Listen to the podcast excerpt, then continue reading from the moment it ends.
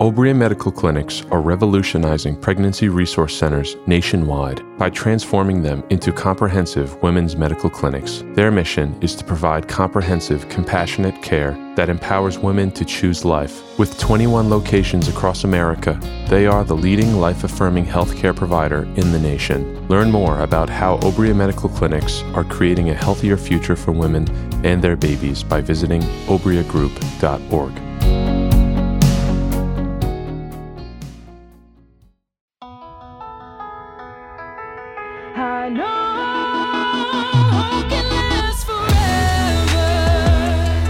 right, welcome to another episode of A Reason for Hope Candid. We got the Candid crew here, of course, with Dr. Ralph Martin, professor at Sacred Heart Major Seminary. Still professor? Okay, I got that right. Research is Haven't good. been fired yet. There we go.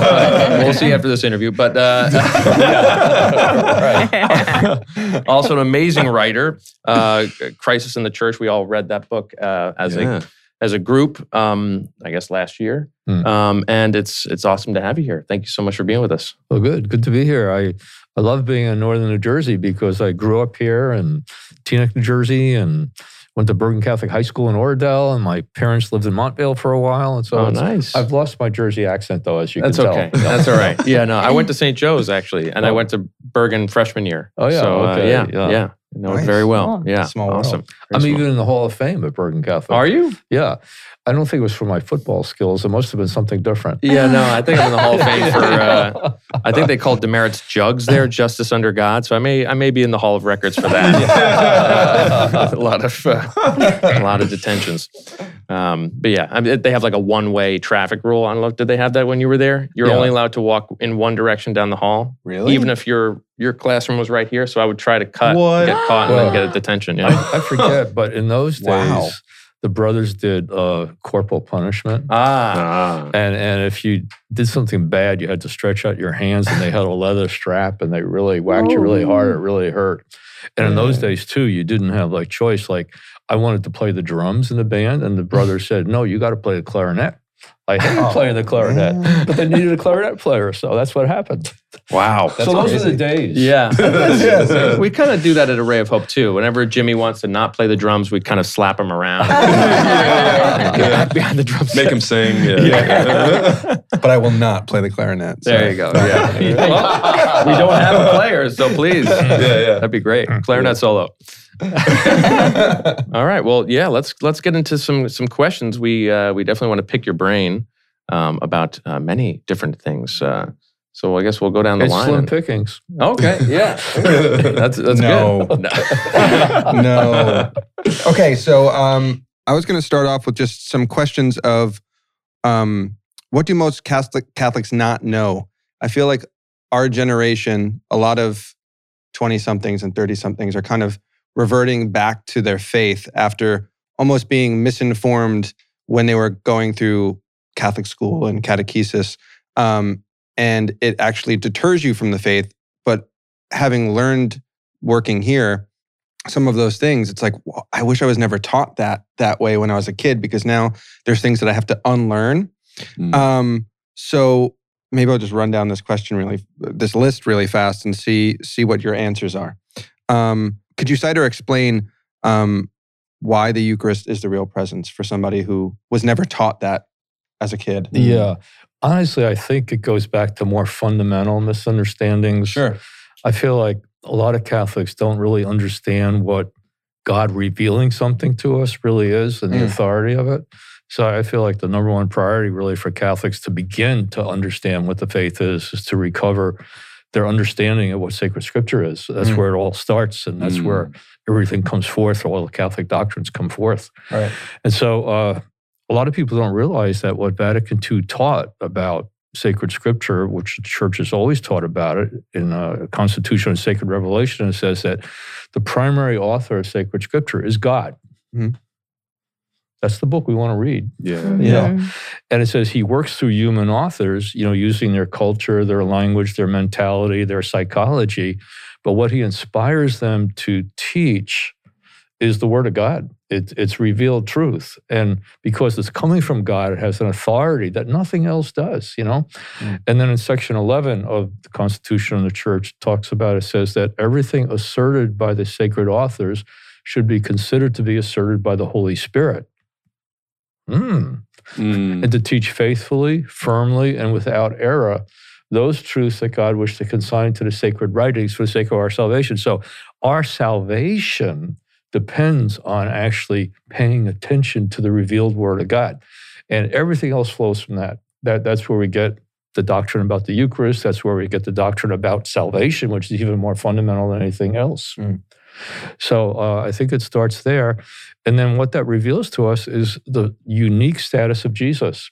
Like a lot of people are really like, feel have warm feelings towards Jesus. You know, he's compassionate, he's kind, he's a nice guy, you know, type of thing. he forgave the woman caught in adultery. But then they don't really notice that every time that Jesus extends mercy to somebody, he expects them to repent. Mm. You know, you know, you're forgiven. I don't condemn you, but go and sin no more type of thing. And so I Mm. think a lot of Catholics are very confused about how merciful Jesus is and not understanding that Jesus' mercy is this tremendous undeserved gift. It Mhm. not like we're owed mercy. It's like he offers mercy. He offers forgiveness. And the fundamental suffering of the human race is sin.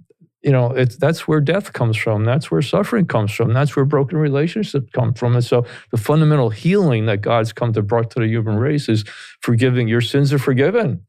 You know, that's that's really the fundamental thing that Jesus does, you know. And so uh there's just so much that flows from that. But I just wanted to say that there's some really fundamental issues about who Jesus is, how we know what truth is, that kind of comes before these other other other questions. Hey, want to help make this podcast better? Go to our survey URL in the show notes and leave your mark on A Reason for Hope. Absolutely. Yeah, I, I think there's a, a a lack of talking about sin too. Mm-hmm. I I remember talking to one of the um, uh, teachers at my parish for for for youth Mm-hmm. catechesis, and he was talking to the youth about sin, and and you know how, how they're they're essentially born into original sin before baptism, and they were they were kind of confused. They would Mhm. never like been Yeah. been told that before, Yeah. and so it's almost like we don't know. We're not raised uh, to know that we need mercy. Yeah. essentially. No, exactly. I think that's really, really true. I think that the, the truth about original sin is being totally buried, neglected, denied. Yeah, You know, everybody's a good person. yeah, Well, everybody's a beautifully good person created in the image of God, but something's gone wrong. You know, mm-hmm. we, we really do share in that horrible rebellion against God that our first parents kind of went into. You know, you know, hey, if you do this, you're going to die. yeah. And then the devil whispers in your ear, nah, he's, he's not telling you the truth. You're not going to die. You know, go ahead and do it. You'll be like gods. That's what's really going on in our culture today. I mean, the human race has fallen for the same lie, saying, yeah, we don't need God. We can be gods ourselves. We can Mhm. solve our own problems. You know, technology in a matter of years will make us all live forever. And, you know, uh, you know, and medical science is advancing, you know, and whatever. And, and if just the elite could control the world, we wouldn't have any problems anymore, you know? And if we it would just solve global warming, I mean, everything's okay, you know, the type of thing. And it's just a big lie. And Yeah. so there's really a massive rebellion against God that's going on right now. I mean, huge chunks of traditionally Catholic and Christian countries are saying, we don't need God anymore. You know, and it's really tragic. And and, and that they it's rooted in the denial of our fallen condition that we we don't see clearly, we don't think clearly, we don't desire right. You know, we all have kind of disordered desires because of original sin. And Jesus has come to heal us of those disordered desires and bring us into union with Him so that the true image of God that He created us in can more and more come to the fore and the image of the devil, you know, recede. Hmm. Do you think that spawns from a misinterpretation of we're made good in the image and likeness of God that people just pay attention to the first part Right. that we're made good. So Right. then people think, well, I'm I'm a good person. Right. And it's funny. Uh, Dennis Prager uh, was saying that, um, you know, you know, oh, I don't, I didn't rob a bank and I didn't murder. It's like, okay, that doesn't make you a good person. It just doesn't make you a criminal. Right. So people kind of Yeah. go Yeah. through life Yeah. saying, well, I'm a good person and I'm and we're all born good. Yeah. He obviously challenges and says that we're not. Human nature is not basically good because why else would we have the Ten Commandments? We need to constantly cultivate goodness. Yeah. So there is goodness you're born with, but you have to constantly cultivate it. You're not just born Yeah. good because otherwise, what would be the point of combating evil and Yeah. and you'd, you'd always do the right thing? Yeah, no, absolutely. Like that that gospel passage, you know, John chapter three, verse sixteen. That you Mm. know the guy used to run around the stadiums holding that up and that type of thing. It's a very short statement of the gospel, but it's really true. You know, God so loved the world. It's all about love. You know, we exist because we're loved. You know, the the universe exists because God wants to share glory with us. God so loved the world, but He didn't leave us in our fallen condition. He didn't leave us in our rebellion, and He doesn't want to leave us with death and suffering. And so, God loved us so much, He sent His only Son. So, the means that God has established for us to be rescued from sin and death and suffering is Jesus. And then it says, Whoever believes in Him will not perish, but have eternal life. So there has to be a response to Jesus. You know, we have to say, Jesus, I trust you to bring me out of this. I trust you to forgive my sins. I trust you to, if I believe in you and, and persevere to the end, that you'll raise me on the last day and I'll I'll be restored to my body and Yeah. in glory. You know, and Jesus says, if you believe in me, you'll have eternal life. But then that little phrase, those who believe in him will not perish. Mhm. So the implication is that Yeah. This is it. I mean, there's really something at stake. That Christianity isn't a game. It isn't just an optional spirituality. It isn't just a better way than Buddhism. It's it's the way Yeah. that yeah. the Lord has established by which people can have eternal life and avoid perishing. So there really is a heaven and there really is a hell, and it really matters what our response is to the light that God gives to our soul. Yeah, just like jumping off of that point, I personally have never heard a homily that speaks into like the agony of hell or like the repercussions of our sins, Yeah. which I don't know. I think there should be more of that, of course. But for some reason, I think a lot of um, secular people, non believers, that's all they believe. Like Yeah. all of the Catholic guilt that comes with Mm. being a Catholic. And then there's the opposite end of the spectrum. Jimmy tells a story of his Catholic uh, school experience where the confession, Oh, the yeah. confessional was, Yeah. An Well, you know, school. we were like made Yeah. to think that confession was punishment. right. Mm. It was like if you do something wrong, which is true, if you do something wrong, you should go to confession. But Yeah. as a kid, it was just like this thing of like, oh, you felt so much shame because they made you feel shame around it. And now as an adult, it's like, man, I I like want to go to confession. I need to go to confession, Mhm. and it, you feel so good afterwards. Yeah. Yeah. But it was like a thing that I had to. It took like a year to like Mm, unlearn yeah, that yeah. and not feel like Mm. bad going Yeah. into it, but feel good. Yeah. Yeah. Um, yeah. So 100. percent Yeah. I guess how do we find a balance between like that fear mongering tactic and then also just like speaking truth about Yeah. the reality of heaven and hell? Yeah, well, you just put a couple really good issues out on the table. Um, guilt. Uh, there's good Mm. guilt and bad guilt. Mm. You know, one of the Psalms says, as long as I kept my sin hidden, you know, my body wasted away, you know. So, you know, guilt can be a sign that we've done something wrong. And it's and then it's mercy. You know, it's it's good that we feel guilty about doing wrong things. yeah. And then we know how to get rid of the guilt, you know, by Mhm. confessing our sins to the Lord. And if it's serious, going to confession. But then there's false guilt, there's wrong guilt, there's neurotic guilt, there's, you know, guilt that needs counseling, that needs healing, that type of thing. That's false guilt. Mm. But to kind of talk about guilt as bad, which which a lot of the world is doing today, is is absolutely it's cutting off salvation. It's Yeah. cutting off Mm. a little warning that the Holy Spirit's given us, saying that this is not the right thing that you're doing. This is not the right path that you're taking. You really need to turn back. This is wrong. You're offending God and you're damaging yourself and other people. So yeah, good Mm. guilt. Yay. It's it's mercy. It's God's provision reaching out to us, calling us back. Right. Bad guilt. Yes. Get counseling, whatever. Mm. Now, but the thing you raised about uh, you you haven't heard very much about about the consequences. Right. I think that's a huge, huge, huge problem. Mhm. And I think most people, there's a, there's a line in Romans, I think Romans 11, that says, Paul says, consider both the kindness and the severity of God. Mm. Now, that sounds a little severe, but it's not. It's the kindness and the severity of God. And so, for the last 40 or 50 years, actually, since Vatican II, uh, we've been mainly hearing about the kindness of God, right? Yes. Mm. You know, God is loving, He's merciful, He's wonderful, you know, you know, you're loved, you know, affirming people. And that's that's really a part of the message, a very important part of the message.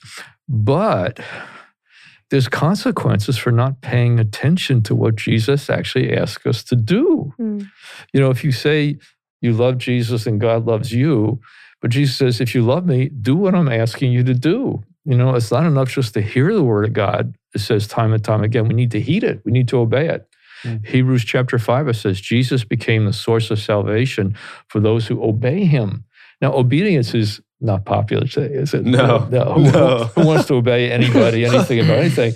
But unless we humble ourselves and Mm. swallow our pride and submit ourselves to the Lord, we we can't he can't bring us to where he wants to bring us. He can't bring us back to the Father's house. So there's consequences of not accepting the healing to our sickness, and we will die, you know, eternally Yeah. you know, Mhm. if we don't accept the medicine that God is offering us in Jesus. And uh, it's it's not true that every road leads to God. It's not true that every Mm. religion that people have constructed in their own mind is going to be salvific. You know, Mm. Buddha didn't die for our sins and rise again. Mohammed didn't die for our sins and rise again. Only Jesus did that, and only Jesus claimed to be the very Word of God. And like in the gospel today, if you don't believe me, you're going to die in your sins. Yeah. You know, if you don't believe I am, if you don't believe who I am, my unique status is the very word of God, you're you're closing yourself off to the mercy that God wants to give you. Yeah. So yes, if if I were to describe how many of our Catholics look at the world today, I'd- it goes something like this: broad and wide is the way that leads to heaven, and almost everybody's going that way. Mm. Mhm.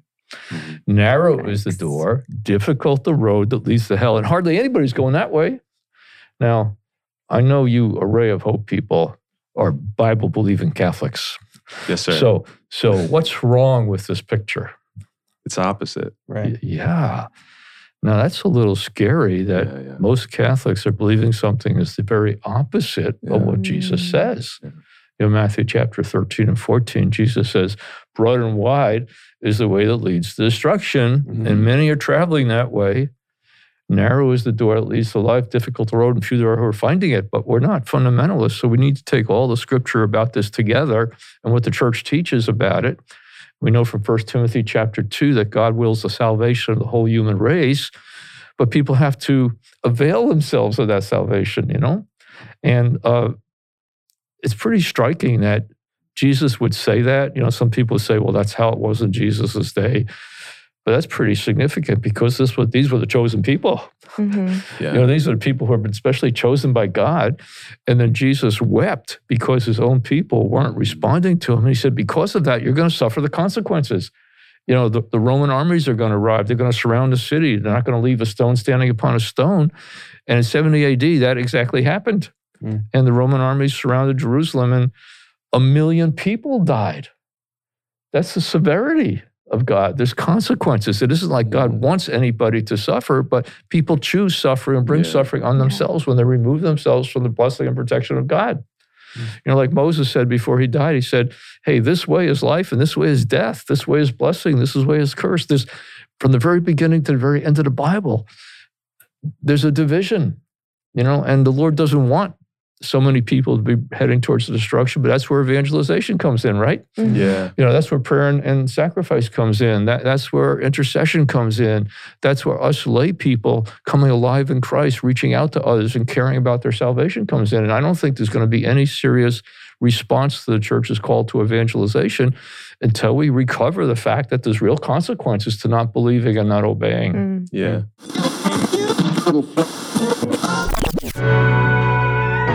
Hey, everybody, we got some exciting news. We have a whole new Array of Hope app and channel, a video destination where everyone can find meaningful and inspiring videos and resources to help bring them closer to God. This is available on your desktop, Roku, Apple TV, iPhones, and Android mobile phones and tablets.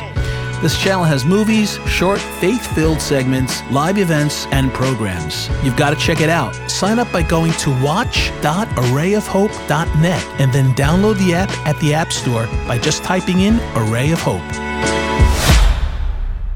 and making the connections like you know when you when you are experiencing suffering trying to think about like where where is this coming from? What did I do in the past Yeah. that like led to this essentially? Yeah.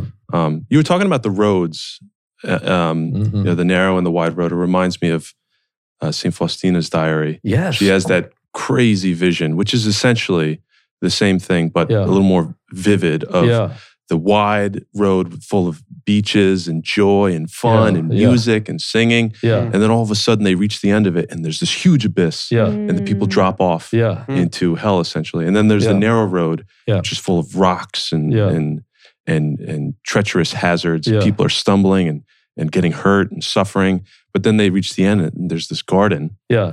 and they forget about all their sufferings. I'm really impressed that you know that text from St. Faustina. Well, I, I- It- it's these guys very- know I'm reading. He's the, wearing a buttoned-up shirt. I got- I got Faustina He's right got- here. yeah, he's- No, he's cheating. Yeah. No. Where's the teleprompter? No.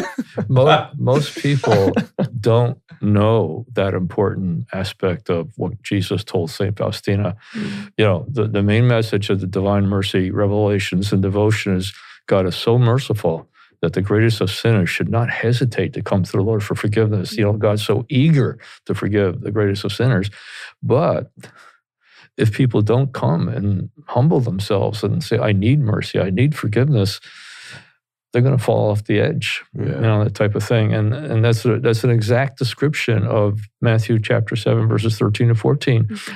And there's so many texts in, in Saint Faustina's Revelations, like in section seven forty one, one the Lord sends her an angel to take her on a vision of hell, a tour of hell, and Mm. says, write it down so nobody can say it doesn't exist and nobody's ever been there. You know, so so one of the things the Lord's trying to do in Our Lady of Fatima with Saint Faustina and just so many others, He's trying to say, believe the gospel. Believe what Jesus says. It's real. You know, Mhm. you know, we're we're get, being shown mercy by the Lord, trying to remind us of the revealed truth of the Word of God. Yeah. So I'm, I'm impressed that you know that. Really, not too many people do. Well, I, I have Mario to thank for inspiring me to read the diary. So, But a lot of people read the diary and don't don't notice that. well, I, I've yet to get to the section you're talking about, the vision of hell. That that sounds wild. So, Yeah, well, what you got about the two ways is pretty powerful. Like Yeah. you say, it's a very vivid. It's description, amazing. Yeah. Ha, ha, so what's your guidance, Dr. Martin, in terms of making sure, knowing that we're on that narrow path? Because I mean, a, a lot of your work is is is based in spiritual um, progression Yeah. and spiritual uh, evolving and progressing in the spiritual life, growing closer to that beat, beatific vision. Yeah. How can we know? Because you were talking about suffering too, and and you know, obviously God doesn't want us to suffer, but because we're in a fallen world, a fallen universe, now suffering has entered in. Yeah. And he permits suffering and he he's ready to accompany us through suffering. I mean, you know, all of us are programmed to die because of sin. You know, Yeah. you don't know it yet, but you're programmed to die. You know, Oh, that type of thing. this. All of me. All of us, all of us Yeah, I'm good. genetically- you, you don't know what you're going to die from, but you already have a terminal disease. You know, Mm. It's Right. probably the doctors in Jersey aren't really keen on telling you that, but that's look at the Bible. That's true. You know, if you do this, you're going to die. So we're Yeah. going to die. You know, but death for a Christian can be really a doorway to paradise. You know, Mm. Mhm. but if we die in our sins, we're separating ourselves forever from God. You know, and that's that's not a happy state to die in. So yeah, uh, but I didn't really respond to your question. So, so- Yeah, like like knowing, um, b- discerning essentially yeah. that we're on the narrow path. Yeah, right. Well, the narrow path is Jesus. And one, one of the things that Francis de Sales says, he says it appears to be narrow in the initial stages of conversion. You know, it is painful to turn away things we were clinging to for Mhm. satisfaction or fulfillment that were disordered. Uh, and it's the, the process of the initial purification, the initial turning away from serious sin, Mm. the initial kind of freeing ourselves from relationships that weren't right relationships is painful. So Francis de Sales says, you know, the narrow way appears as narrow and painful in the initial stages of conversion. But then once you kind of get through those initial stages, it's like you're on a beautiful path, you know, mm-hmm. and Yeah. the, the path is Jesus. You know, Jesus, the narrow way is the person of Jesus. And the person of Jesus, all the riches and treasures of God are put in Jesus. So there's this immense treasure, you know, awaiting us, you know, Yeah. in Jesus. Yeah. But one, one of the things I like to tell people is that Catholicism isn't just a flat, boring, stable thing where you're hatched, matched, and dispatched, you know, Mm. where you're baptized, married, and buried, you know. But it's like supposed to be a journey, you know, Mm. ever deeper union with God, ever deeper conformity to his will. And and Jesus, like in the gospel today, it says, you know, if you are my disciples and you uh, live according to my word, you will know the truth, and the truth will set you free. So if we begin to obey the Lord and his word and go through the struggle of turning away from serious sin and other sins, sorry for stepping on your foot. we will come to understand the faith, you know, in a, in a way that actually frees us, you know, uh, you know, and, and it frees us to love, frees us to praise, frees us to give. Mm. Most Catholics are afraid to love, afraid to praise, and afraid to give.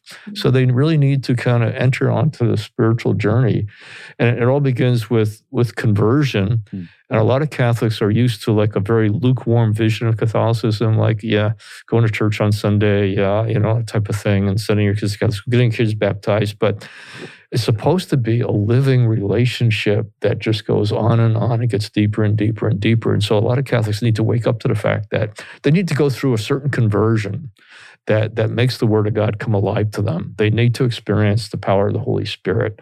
They, they need to get connected to other people who want to make this journey together. And because it's really hard to do all by yourself. So, so anyway, yeah. I've written this book, you know, The Fulfillment of All Desire Beautiful. a yeah, guidebook yeah. for the journey to God based Yeah. on the witches and the saints, and it talks about all those stages of spiritual growth and all that kind of stuff. But the important thing is just to know that there's more. Never settle for where you are. There's always more. Mm. There's always more of the Lord. There's always more freedom. There's always more understanding of the truth. There's always more participating in the mission uh, of Jesus Wow. to seek and to save those who are lost. Uh, I was telling them uh, the other day that I, uh, on Ash Wednesday, I went to this church that out of just convenience. It was really close to where I live, so popped in and um, and the homily it like started off really nice about Ash Wednesday, and then it, it kind of took a left turn about, um, you know, I I'm paraphrasing, but essentially the priest was saying, you know, if you're here for security and you know, kind of that north star and structure in your life and consistency you're in the wrong place. God constantly wants us to change, and God is constantly changing. So you have to be comfortable with with that. So I, I remember kind of looking around, and people were kind of. I mean, there, a lot of people. It's New York, so a lot of people wearing masks still. So, uh, so I couldn't really tell. I'm just there, kind of like, uh, um, breathing heavily on everybody. No, um, but uh, so that. I mean, it, it kind of you're like, hmm, that doesn't make any sense, but it sounds really nice. It sounds Yeah. like so. How do people? You were talking about, you know, people need to convert and and be, you know, um, it's that going deeper into the relationship. But what, um, how do people navigate? And what's the church's answer to people converting for the wrong reasons, for the wrong Catholicism? So Mhm. someone who's there, let's say someone was it was their first mass, they sit Mhm. down and somebody says something like that. You go, oh, actually, this sounds great. I had no idea that's what Catholic teaching is. That yeah. we have to accept these constant changing things and Mhm. and thank god we have men i just mean like humans to tell us when it changes and Yeah, and yeah, so there's really nothing to kind of fall back on Mm. And just complete misinterpretation of of, of scripture so Yeah, well, th- navigating well, the th- crises Yeah, in, in this that way. gets back to what I said. You know, when you asked your first question, Mhm. we've got to recover our understanding of the unique authority Mm. of, of sacred scripture as it's understood through the whole history of the church, as we find it in the Catechism of the Catholic Church today. The Catechism of the Catholic Church is a very reliable guide to what has been revealed to us for our salvation Mhm. and all the aspects of Catholic faith. Now, there are German bishops who are going off the deep end, and even bishops and cardinals in the United States are saying we really need to change the catechism and we need to accommodate more to where people are today in the area of sexuality. And quite honestly, hold on to your current edition of the catechism because some of the changes they're wanting to make are really departing from the faith. Wow. You know, so people need to know the word of God so they're able to discern what people are saying them. Th- th- Then they also need to have a personal relationship with the Lord. Jesus says, My own know my voice, and I know mine, and they know me. So we need to kind of get to become accustomed to what it's like to be in relationship with the Lord and what what he kind of feels like, what he sounds like, and also knowing objectively his word, so that when people say things that are puzzling or strange or confusing, we say, you know, that doesn't sound quite right. You know, you know, I'm not going to kind of take that in until I understand better what's being said, type Mm. of thing. You know, Yeah. and, then, and when in doubt, go to the catechism, go to the back of the catechism, look it up. Oh, the index. Yeah, right. Oh, yeah. We are all called to be good stewards, whether that means making wise financial decisions for our families, for our parishes, or for organizations that we may advise or direct. Owning gold and silver is easy, and we're happy to be partnered with St. Joseph's, who has exclusively focused on helping families protect their wealth in gold and silver for over a decade. Their pricing is very competitive, and their dedicated retirement team was recognized last year as only one of two dealers in the nation who meet the stringent criteria of integrity, value, and dependability by an independent trust company. Take the steps today to protect your family from potential financial stress and allocate some of your hard earned dollars to gold and silver as good stewards. Go to www.stjosephpartners.com forward slash array of hope to learn how you can protect your loved ones at this important moment in history. Again, that is www.stjosephpartners.com forward slash array of hope. Gotcha. So, it, it- would that be the answer to how to avoid tribalism in the church, with different parishes kind of teaching their own? Almost like you think of it. it sometimes it feels like, um, you know, when you watch an old western and there's just that one chapel in the middle of nowhere, and of, of course the preacher there is like a nightmare, like selling elixirs and just kind of like, you got it, tarnation. Uh, really great, memorable dialogue from those Yeah. movies, but it, it- it's like the one man is instituted in that little parish in that middle of nowhere town and he kind of becomes god and a lot of times you can see that in certain parishes that the priest Yeah. Becomes god in his mind and starts changing Yeah. teachings Mm. Yeah, we've always had kind of different emphases and different trends amongst Catholics uh, that never quite degenerated to the point of tribalism like we're actually seeing today. Hmm. You know, I would say one of the, one of the areas where we're seeing tremendous polarization is concerning the liturgy, right? You know, like Mm, Yeah. uh, some people are saying that the liturgy that was developed after Vatican II is a Protestant invention and, uh, you know, really is not respectful of God and et cetera, et cetera, et cetera. And then other people are saying that the Latin liturgy is obscure and people don't really know what's going on. They don't understand Latin. Mm. And so there's like uh, you know, a little bit of a battle going on type of thing. And I, you know, I think we need to kind of take the stance of like whatever the church is permitting in this area, that we need to accept it and respect each other. And if there's people that prefer the Latin liturgy, uh, you know, let's let's say praise the Lord. We're glad that you get so much out of it, you know, Mm. and whatever the bishop allows in a particular diocese. But but we shouldn't have people saying, well, my liturgy is better than your liturgy, Right. or yours isn't authentic, or yeah. you know, the, the Novus Ordo liturgy can be celebrated with great reverence Amen. and great participation and great holiness. There's a priest in Ann Arbor when he says Mass, it's like, whoa, he's talking to God, you know, Mm. like th- Yeah. there's just a, a tremendous sense of the Lord's presence and worship. So we, we need to like not polarize over things like that because we have a common enemy today, which is the world, the flesh, and the devil Mhm. and we need to unite together over the basics of the faith. And so I think there's a real danger, though, right in the Catholic Church. I've never thought I'd see the kind of division that I'm seeing now amongst bishops, bishops' conferences, cardinals, open conflict, open disagreement. And, you know, either we're going to devolve into another version of the Anglican Church. We already are in some ways where certain parishes and certain dioceses move in a certain direction, teach something different, really. Mm. Others which are orthodox, some- others which are saying, let's accommodate to the culture. Or the Lord's going to do something to somehow deal with the confusion, the tribalism, the disunity, and bring us back into a reasonable measure of unity. So I, I think things are up for grabs right now. It's a very serious time in the history of the church, and we need to ask God to have mercy on us because the tribalism is real and it's Mm. it's more serious than I've ever seen before. Yeah, um, that that reminds me, it, or it's very reminiscent of the East-West Schism, Mm-hmm. 1054. Mm-hmm. Um, that might be extreme, but but uh, it was recently brought back to my attention uh, this past weekend. I met a an interesting fellow who's a religious historian. Mm-hmm. He grew up Catholic, but he's now Episcopalian, Yeah. and but he teaches at Loyola in Chicago. Yeah. And but maybe maybe Dr. Martin, if you could talk a little bit about um, the the apostolic succession in relation to the schism, perhaps, because I think this might harken back to Jimmy's Jimmy's line of questioning in terms of like most things Catholics don't know, or, or it- we're taught improperly. yeah, or we're taught Yeah. improperly, especially with all just the array of churches and denominations. Um, like, how, how can we as Catholics know that that we have Jesus, that the Catholic Church is the is the church that Jesus founded, especially in light of the importance of of Rome Yeah. and and the and the rock Peter yeah. that Christ built his church on. Yeah. Well, it's really interesting to hear what a lot of these prominent Protestant converts to Catholicism say.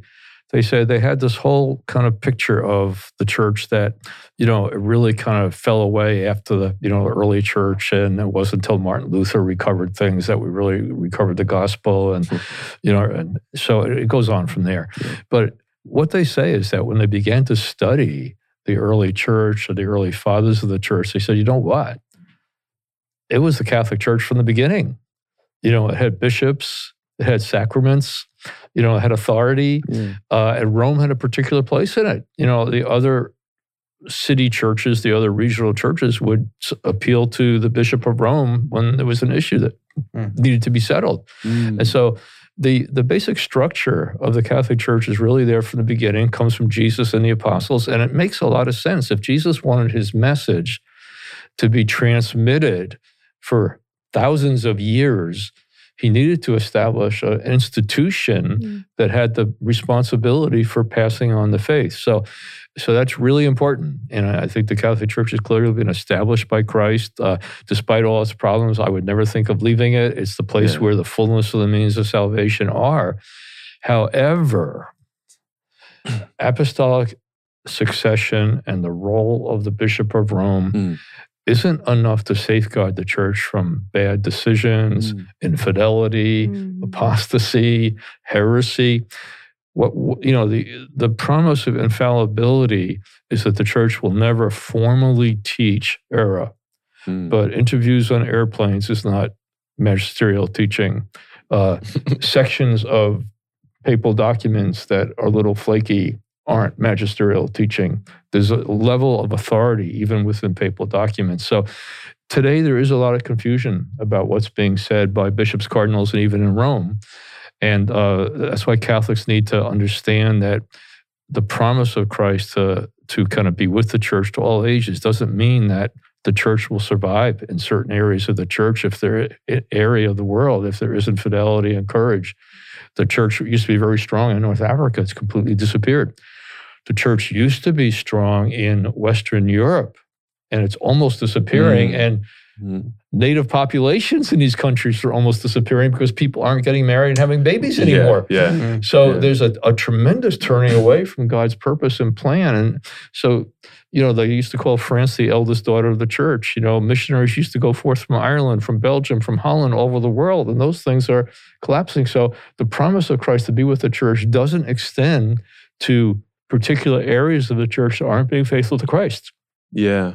Yeah. I think that speaks to the scripture. I think it was Paul. You can correct me on this, please. Uh, that says that the church of the future will be a, a smaller, more localized church. Yeah, Pope Benedict. Yeah. Oh, is Benedict? yeah. Okay. yeah, when uh, when he was just a priest back in 1970 in Germany, Mm. he said most people don't realize this yet, but uh, you know it goes back to a little bit to Nietzsche. I actually did my senior essay on Nietzsche and Plato when I was at Notre Dame. Really? yeah, and and Nietzsche said people don't realize it yet, but God is dead, Yeah. and he, and he says you killed them. You know that basically secular culture began to infiltrate European intellectual life. And even though people still kept to the form of religion, they didn't really believe it and it really wasn't at the center of their life. He says, and once God is dead, everything is permitted. Yeah. You know, you're now beyond good and evil, and all you're left with is the will to power. And that's the environment we're living in today. Nihilism, Yeah, too. yeah. There's there's there's no longer objective right and wrong. There's no longer objective truth and, and falsehood. It's now the will to power. Who controls the narrative? Who controls the institutions? Who controls the money? Who controls the power? Who controls the media? And the degeneration of journalism in our day is incredible. Oh, I mean, people are committed to an ideology, not to objective reporting. You know, so we're living Mm. now in the beyond good and evil kind of stage of things. I just found it so interesting because he he was really focusing on those areas of history, or at least wh- wherever he could find writing of it, Mhm. that that almost put the Catholic Church in a bad light. Mhm. Um, but the fact that he's teaching at at a Catholic university, and it's, it's a Jesuit university, but like that shouldn't matter. Like they've been am- amazing Jesuits, like uh, starting with Ignatius. And Yeah. I was telling these guys yesterday, I have, I have a soft spot for uh, Father Walter Ciszek. Oh yeah. oh yeah. my gosh, Yeah. you know his uh, He Leadeth Me, just life changing Yeah. book. So because just because it's a Jesuit school with the whole stigma of of it, it shouldn't matter, but like how is it that how is it that he's teaching there when like he's he's attending a church that is completely Yeah. contradictory to the church's teachings? It's Yeah. like there's there's there's woman priests Yeah. and and who who are lesbians Yeah. and but we're also getting into like the scripture you know like uh christ said like haven't you read from the beginning that god created the man Yeah. and woman Yeah. so like it's like what the heck is going on especially in the education system Yeah. this is yeah Yeah. Uh, this is unfortunately where the battle is really at today. You Yeah. know, the, the the tip of the spear that's coming against the church is in the area of sexuality. sure, yeah, You know, and that's that's where they want to create a new creed for us to profess our belief in. And now they want to call hate speech traditional Christian teaching. yeah yeah You know, yeah in, in England, they just passed some hate speech laws where, you know, if somebody says something that you're offended by, you can complain to the police and file charges against them. and then the judge who heard the first case said certain things in scripture can't be said anymore. So what we're doing is we're we're replacing the revealed word of God with the the power of the culture. And what the, where the culture is really at today is the sexual revolution of the 60s is reaching its insane conclusion Mm. where anything goes and nothing is fixed and nothing means anything.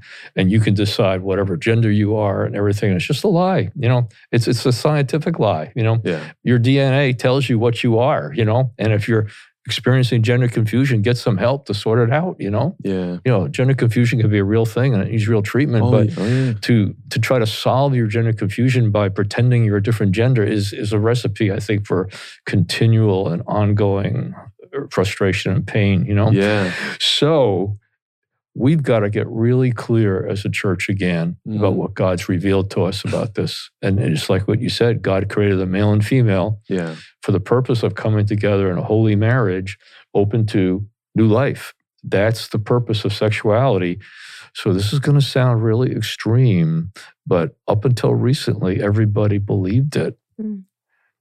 Every Yeah, yeah. exercise of genital sexuality outside of holy marriage is offensive to the Lord. It's disobedient and it's damaging to the people. The Lord's the Lord's revelation to us about the purpose of marriage and sexuality is not to rob us of pleasure or happiness or joy or fulfillment. It's to lead us to real fulfillment and real joy and real freedom. And so masturbation, pornography, fornication, adultery, uh, doing active homosexual acts. And we're not talking about tendencies or temptations. We're talking about giving into those temptations, giving into those tendencies, and doing things that Jesus tells us will exclude us from the kingdom of God. Mm. yeah Like 1 Corinthians chapter 6, it says, Don't let anybody deceive you. The immoral will not enter the kingdom of God. And my, my colleague at Sacred Heart Seminary in Detroit's on a committee to revise the New American Bible's translation. And she says the underlying word for immorality there is porneia. The Mm. sexually immoral will not enter the kingdom of God. But we don't even need that translation change because Paul goes on to say the fornicator, the adulterer, the person who engages in homosexual acts, the thief, the robber, the drunkard will not enter the kingdom of God. But then the note of hope, hey, hope, yeah a yeah ray of hope. A ray of hope. reason for hope Yeah. plug Paul, Paul- Yeah, plug. Pa- Paul says, You were once involved in these things, but you've been set free by the power of God, the Holy Spirit, you know? amen And so people can get free of being slaves to sin. And and the trouble is is that sin makes you a slave.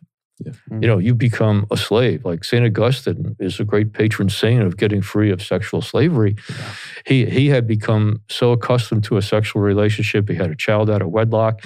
And by the time he wanted to become a Christian, he says, I don't, don't think I can do it. And he says, But I'm really a slave. I, I really can't get free myself.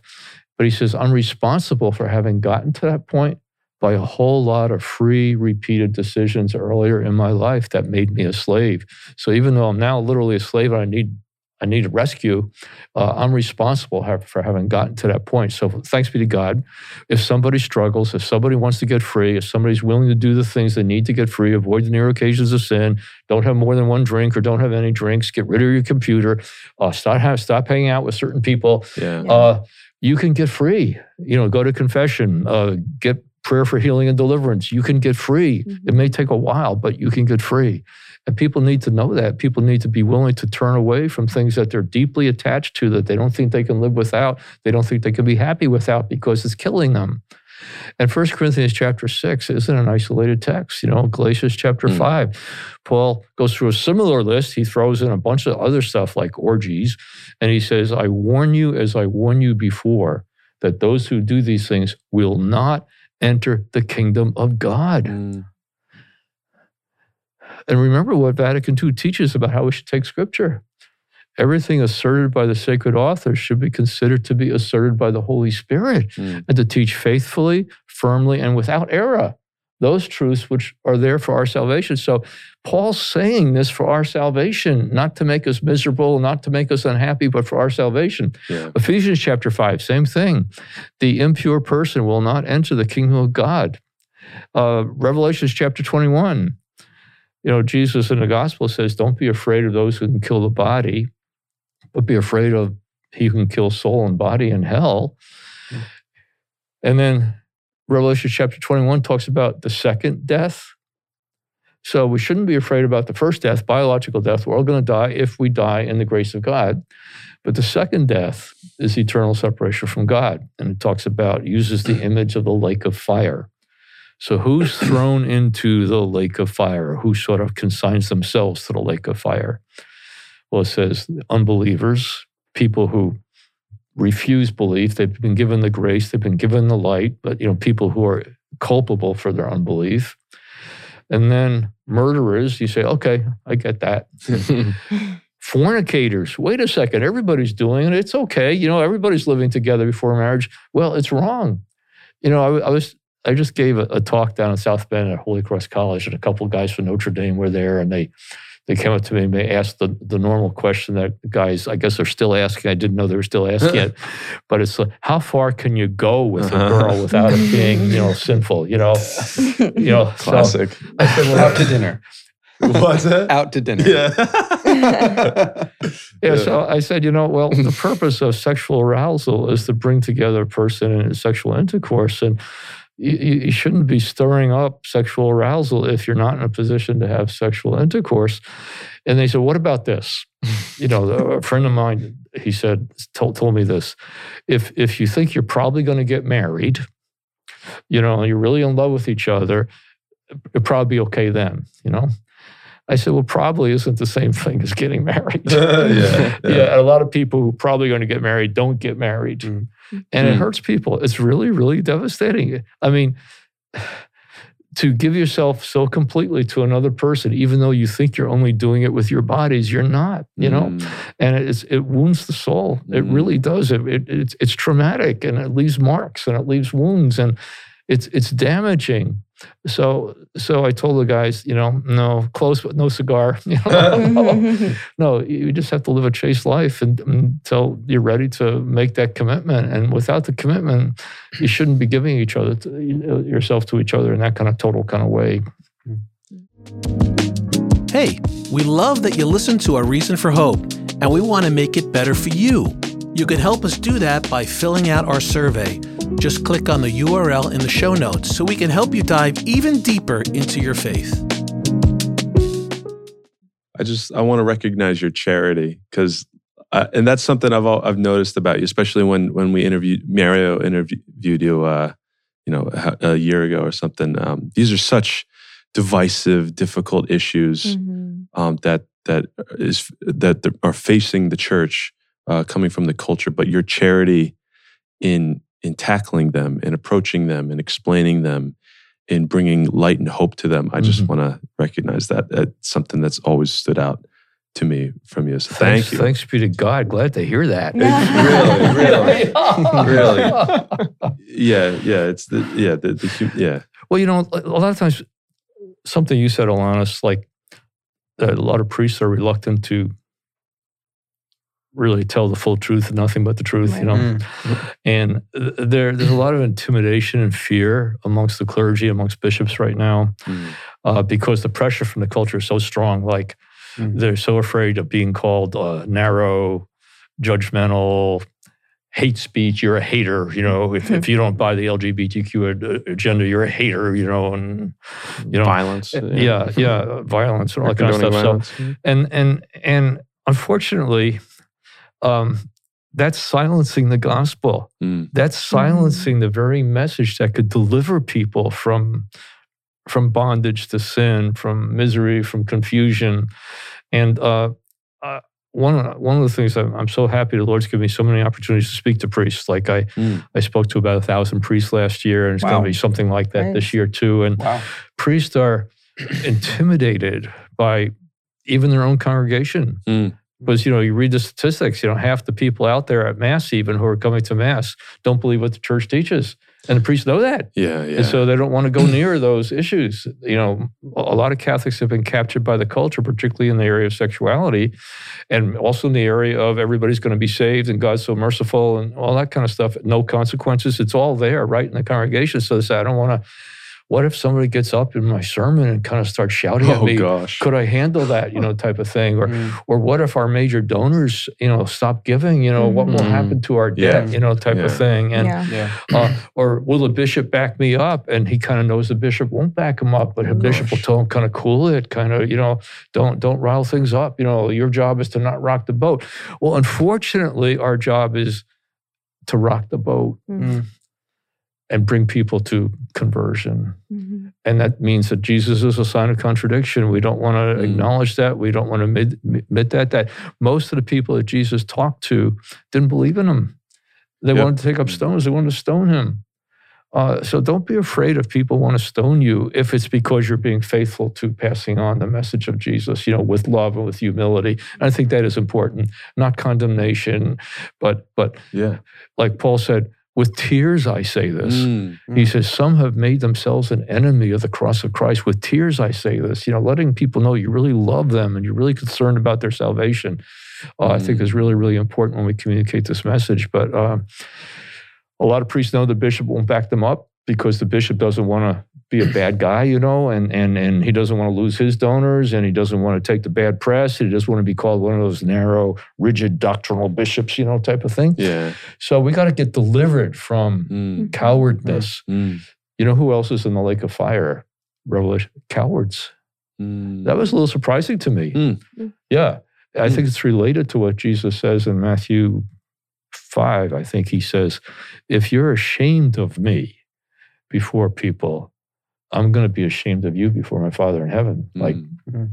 Jesus is looking for loyal, faithful friends, and it's it's it's bad to Yeah. disown Jesus, you know. yeah, Now we can be forgiven if we do that. Peter, you know, denied him and was forgiven, of course. but that's not the ideal. The ideal is is the ideal of the martyrs, really. I'd, I'd rather die than deny Jesus. Mm. Now, a lot of us, when we think about martyrs, we say, gee, I don't think I've got the strength for that. You know, and I don't know if I could do that or not. Well, we don't have the strength now, but if we're daily prayer, meditating on God's word, going to the sacraments, hanging out with people that want to follow the Lord, when the day comes, we will get the strength and the grace we need to not Mhm. deny Jesus. But Uh, isn't it amazing that cowards are in there with the murderers? yeah, yeah, yeah. Mhm. Thank you for reminding us. yeah, thanks. in in working and speaking with priests and, and young men in the seminary and whatnot, do you find that obviously there's a whole spectrum of, of reasons why men join the seminary, become priests, and and what's inspiring to them, and and different flaws that they work out. But do you do you see a connection between just technology and the distance of social media and how it separates actual face to face interaction, and that could be a hindrance to some men joining the seminary. You know, they Hmm. they spend most of their time, and I can get swept up in this too. You watch video after video of like apologetics or a cool talk by this person. You're like, whoa, whoa, cool. Um, that's inspiring. And then then you go outside, and the moment you're confronted with somebody face to face, then you kind of back down. You're like, oh wait, wait a minute. Mhm. I don't think I'm ready to do this. Yeah. I Or you was so cite- fi- I or you was so the fired video up. instead of saying it yourself, like, oh, Right. you know, yeah, Yeah, you, you you get into Google know regurgitation Yeah. instead of believing Google it. know it, And did you then you're so used to seeing, you know, seeing a confrontation on a screen. And then when you're there and and the the energy that that happens when you're arguing with someone or somebody comes back at you, then maybe you're not as ready. Is that is that a new thing that's being worked out with men in the seminary? Well, use of social media is definitely being paid a lot of attention to, um, not just from the point of view of excessive use of it. Although John of the Cross said, people, there's people who are always going to conferences, always getting a new devotion, always kind of Hmm. like getting the latest spiritual input. He talks about spiritual gluttony, Yeah. you know, and so Yeah. we should be very moderate about Mm. what we're taking in, even good stuff. You know, like there's so many podcasts and so many everything going on in the sun. You should really ask the Holy Spirit, you know, what's what's useful for me, and not just be a consumer of spiritual media, even you know, type of thing. So, Yeah. and and we mainly need to be paying attention to the Lord and learning how to pray always. You know, like during the day, just to be aware of the Lord and speaking to Him and uh, living in His presence. And a certain amount of silence is important for Mm. that. Like Mm. a lot of people are always have their earbuds on, or always you know watching and listening, and we need to kind of stop that. You know, Mm. and and really kind of be still and know that He's God. You know, so silence is is really important. So we all read your book as a ministry, and uh, we kind of wanted to end the podcast with what you think the hope of the future for the church is. Well, you know, it's really interesting. Uh, way back in 1970, when Pope Benedict was just a priest, Father Ratzinger, he, he gave a talk and then he put it as a chapter in a book later where he said, you know, most people don't realize this yet, but the church is going to go through a really painful process of purification. It's going to lose a lot of its prestige in society. It's going to lose a lot of its buildings, a lot of its money, a lot of its people. Mm. Uh, and it's just going to be a very, very painful stripping away. But at the end of it, there's going to be a remnant uh, of people who are real believers, who are really living as disciples of Christ in some kind of relationship with each other. And, and then when people who are unspeakably lonely because of technological society come across these communities of believers, they're going to discover a hope that they never knew existed hmm. for a real love and real real human life you know? So i think that you know a church the church is in crises. It's a very serious crisis but we need to remember that jesus is the lord you know he, he's already won the victory and there's nothing happening today that isn't happening under the providence of god so it's Mhm. not the situation not is not out of control from the point of god Yeah. and there's nothing happening that he's not allowing to happen because he's got a purpose to bring good out of it. Maybe he hopes that the world will eventually come to their senses as they see all the bad fruit of the rebellion from God that's going on. Like almost every day, I'm reading articles now by secular experts saying something's gone wrong with our young people. The anxiety, Yeah. the depression, the suicide is just rising exponentially, type of thing. So yeah. well, you don't, gee, do you think it has anything to do with people being confused about whether they're a man or a woman? Do you think it hmm. has anything to do with confused about the meaning of sexuality or commitment or marriage? You know, Yeah. but I mean, maybe maybe the Lord's allowing the evil beneath the surface to reach its extreme conclusion, hoping that people will wake up and repent. And if not, they're con- they're consigning themselves to perishing. Mm. Uh, and maybe he's allowing this to happen in the church because the church needs to get healthy. There's a lot of Mm. a lot of immorality under the surface. There's a lot of infidelity under the surface. You know, if I were kind of to pick out an answer for why the German bishops are basically departing from the faith in the area of sexuality, I'd say years of skeptical scripture scholarship in Germany laid the foundation for that. Mm. I think they don't believe what the Catholic Church teaches about sacred scripture. And so they feel a little freer to make it up as they go along and Mm. accommodate to the culture because they don't believe the inspired word of God, you know? So I think that the Lord may be allowing this stuff to surface in the church because there's been a lot of unbelief and a lot of immorality under the surface, you know? And he wants to cleanse the church. Mm. And we're just going to see how he pulls that off. I mean, it's really a, a tricky undertaking, but the Lord is very capable of tricky undertakings, and he's done a lot of them in the course of history. So I, I just believe that the hand of the Lord is in the whole thing, as painful and as difficult as it is. He's got a plan to bring good out of it. And our job isn't to tackle the big issues. Our job is to make sure we're faithful disciples of Christ today and be a light of hope for those that we're in relationship with. Amen. That's beautiful. I mean, if if if the church is the body of Christ, which we believe it is, and and if it's likened to our physical bodies, and there is some corruption, some disease there, it has to be flushed out Yeah. Mhm. uh, so that the blood, the grace can Yeah. flow through Yeah. it freely. Right. And that, and like you said, Dr. Martin, that's going to take a that's going to take some purification, which is going to hurt. It's like Yeah. ripping, ripping off the band-aid, Yeah. classic Yeah. analogy. Um, so, Dr. Martin, thank you so much for being with us. It's really an honor to have you on this podcast. Great to meet you. Well, thanks. Thanks for having me. And uh, it's great to talk to people who really want to follow Christ and want to know the truth and want to be a light for others. You know, so keep up, keep on. Yeah. Yeah, pray for us. Pray for us. We'll be praying for you too. Okay. So, all right. We'll see you next time on A Reason for Hope Candid. Hey, everybody. Thanks so much for joining us for another episode of A Reason for Hope Candid. Next week's podcast episode features Mario Costabile's interview with Myra Adams. They will be discussing the Shroud of Turin. If you haven't already, be sure to follow our podcast so you're always in the loop for new releases. And make sure to follow Array of Hope on social media and check out AOH Music. All this information can be found in the show notes for this episode. Thank you again for listening, and we'll be with you next week for our interview with Myra Adams titled The Burial Cloth of Jesus. Until next time, peace be with you.